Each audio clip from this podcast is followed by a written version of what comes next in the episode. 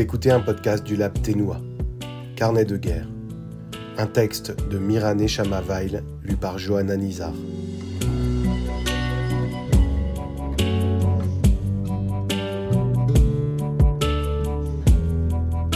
Premier carnet, la guerre de Simchat Torah. Première partie.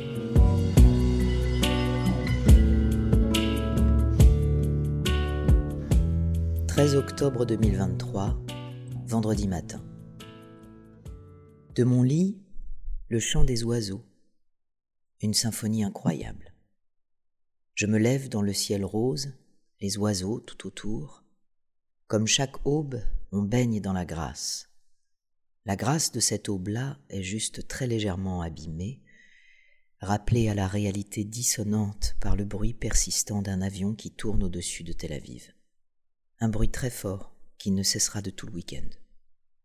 Assise sur le balcon à écrire ces mots dans le ciel devenu bleu pâle, j'ai peur. Je sais que tout est possible. Je sais que l'alarme tonitruante peut se déclencher à tout instant. Demain, la guerre aura commencé depuis une semaine. L'impensable, je le savais depuis la Shoah, est possible. L'impensable s'est réveillé à nouveau Shabbat dernier.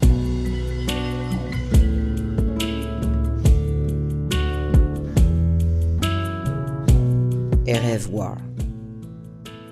Vendredi dernier, c'était Erev Shabbat, la veille de Shabbat. Erev Simchat Torah en Israël. On est allé à Yafo voir Etzi et Nathanaël sous leur souka. Ils avaient construit une grande souka collective en bas de l'immeuble où tous les voisins sont venus partager les repas pendant la semaine. Ça défilait toute la journée. Les gosses, les parents, les couples, les potes. Chacun vient poser quelque chose sur la table on s'assoit sous les branches de palme, on bénit de s'installer un instant dans cette drôle de cabane éphémère, et on partage le houmous, les amandes, la raque, un bout de pomme, des tranches de concombre, des biscuits qu'elle a préparés. On fait passer un pain frais, deux bons fromages, on se les coupe et puis on fait tourner le beurre qui fond déjà au soleil filtrant entre les branches de palme. Ce soir, ce sera Simchat Torah. On se réjouit d'aller prier, danser. Demain, on se prépare au jour le plus joyeux qui conclut la fête la plus joyeuse de l'année juive. Sukkot, la semaine de la joie, du partage, de l'hospitalité, des récoltes. Le soulagement après les jours redoutables de Rosh Hashanah et Kippour et les grosses chaleurs de l'été. Le festival sacré d'une semaine durant laquelle les Juifs sont invités à sortir de chez eux, construire des cabanes et venir y habiter, sous un toit végétal qui laisse passer la lumière, l'un des pans de tissu en guise de paroi restant ouvert pour accueillir les invités, tous les invités. Soukot, le grand festival de la célébration de la vulnérabilité de la condition humaine et de l'unité du peuple à travers les quatre espèces végétales que l'on brandit entre jeux d'enfants et rites chamaniques profonds. Soukot, nous rappelant à quel point le symbolique est réel et le rite, pour peu qu'on y prête attention, transformateur. Sukkot s'achèvera demain avec Simchat Torah, la fête du don de la Torah. Sukkot, où l'on s'installe entre ciel et terre pour sceller le grand renouveau des Yamim Noraim, jours redoutables, nous invite à commencer la nouvelle année dans la joie. C'était il y a une semaine. Cela paraît une éternité.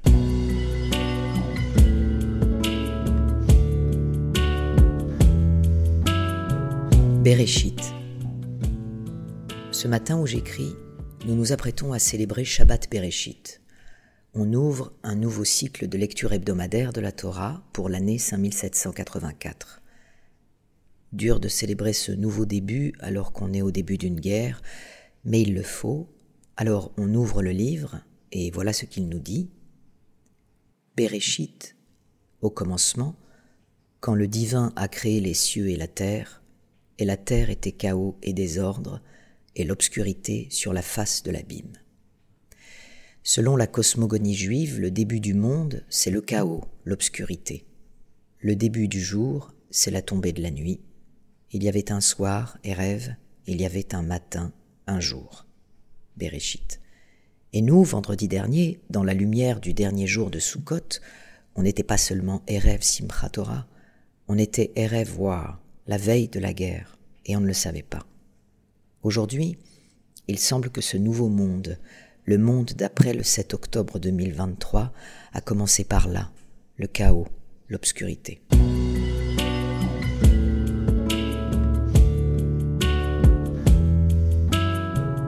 Paradigme shift.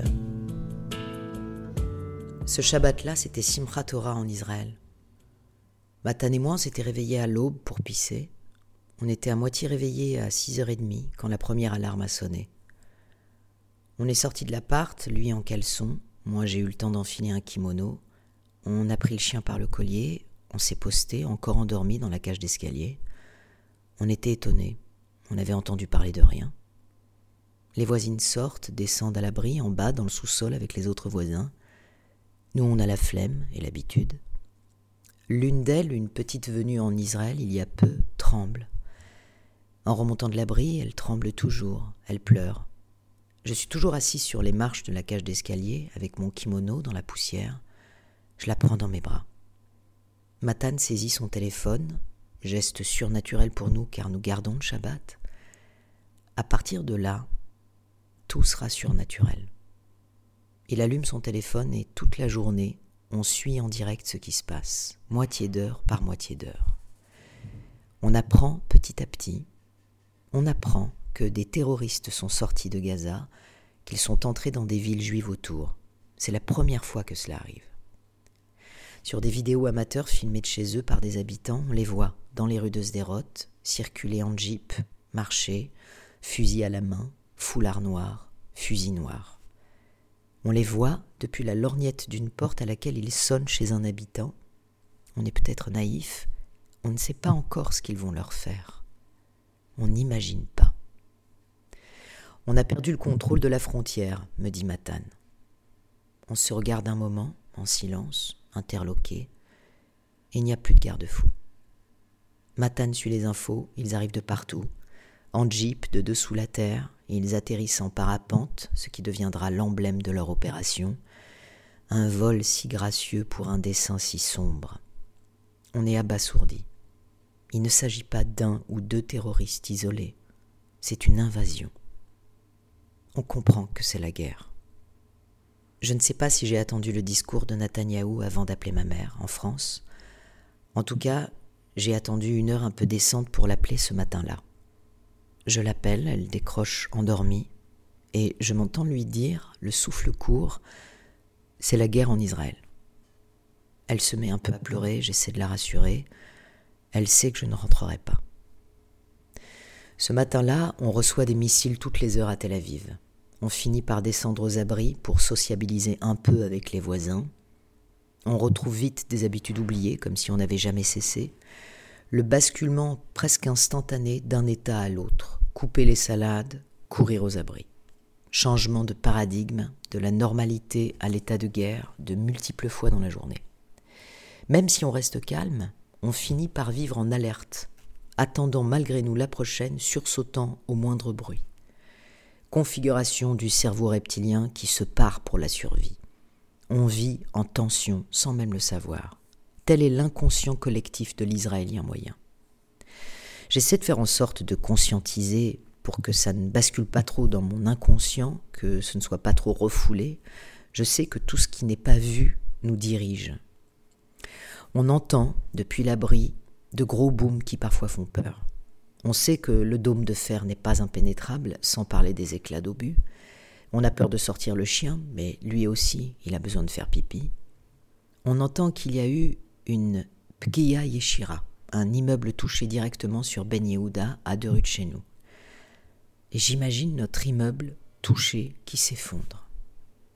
C'est bête, mais l'un des trucs qui me soucie le plus à ce moment-là, c'est d'imaginer notre joli salon une belle nappe, des fleurs sur la table, un plateau en argent de famille, la théière japonaise que j'aime dessus, détruit. Je sais que quand c'est la vie qu'on risque de perdre, tout cela devient tellement dérisoire, mais à ce stade, c'est aux pertes matérielles que je pense. La guerre, ça commence par les dommages matériels, la perte des objets de valeur, des héritages de famille, une maison que l'on se construit en meublant un intérieur comme la souka. On sait toujours que c'est temporaire, mais espère-t-on pas à ce point? Au fil de la journée, Matan continue d'apprendre les nouvelles. Ils ont pénétré jusqu'à Ofakim, puis une autre ville à mi-chemin entre Gaza et Beersheba. Beersheba, la quatrième ville d'Israël.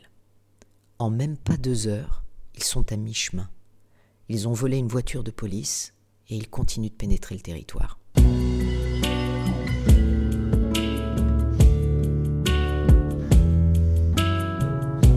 War porn.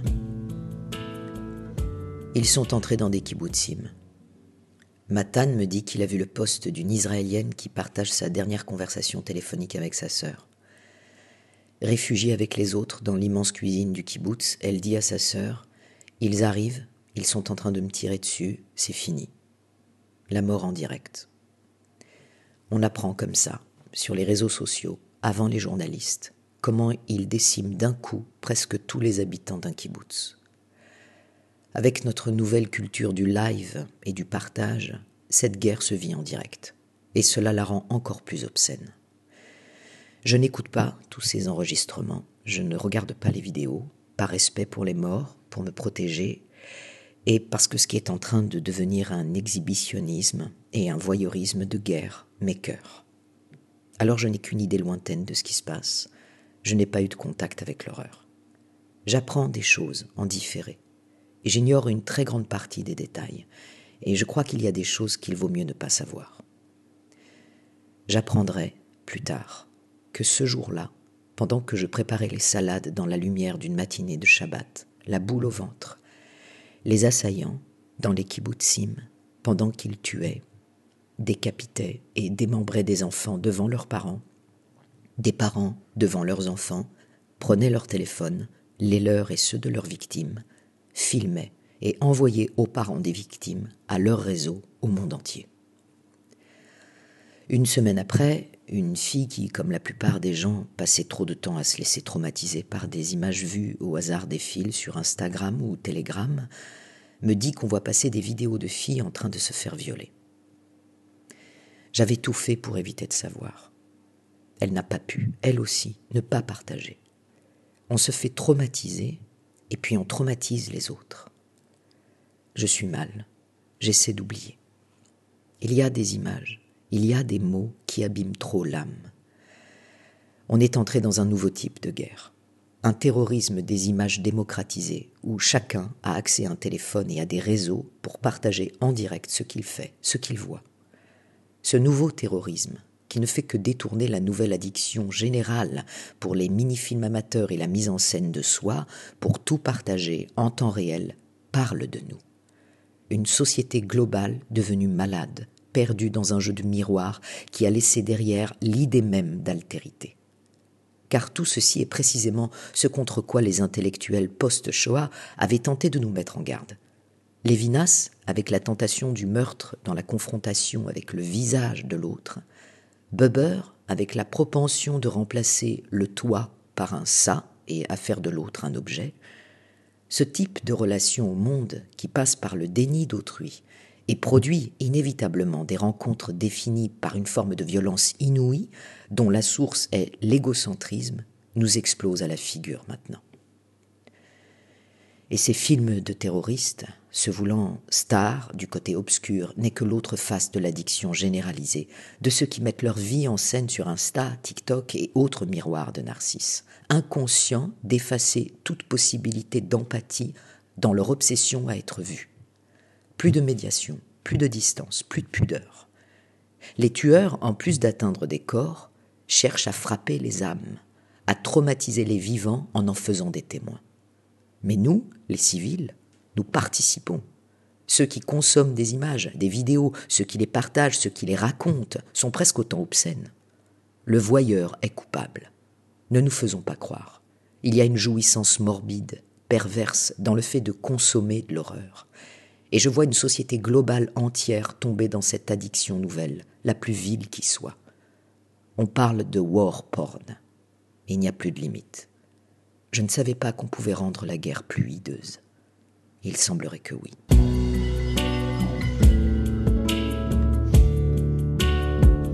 Vous venez d'écouter un podcast du Lab Ténois. Carnet de guerre. Un texte de Mira Nechamavail, lu par Johanna Nizar.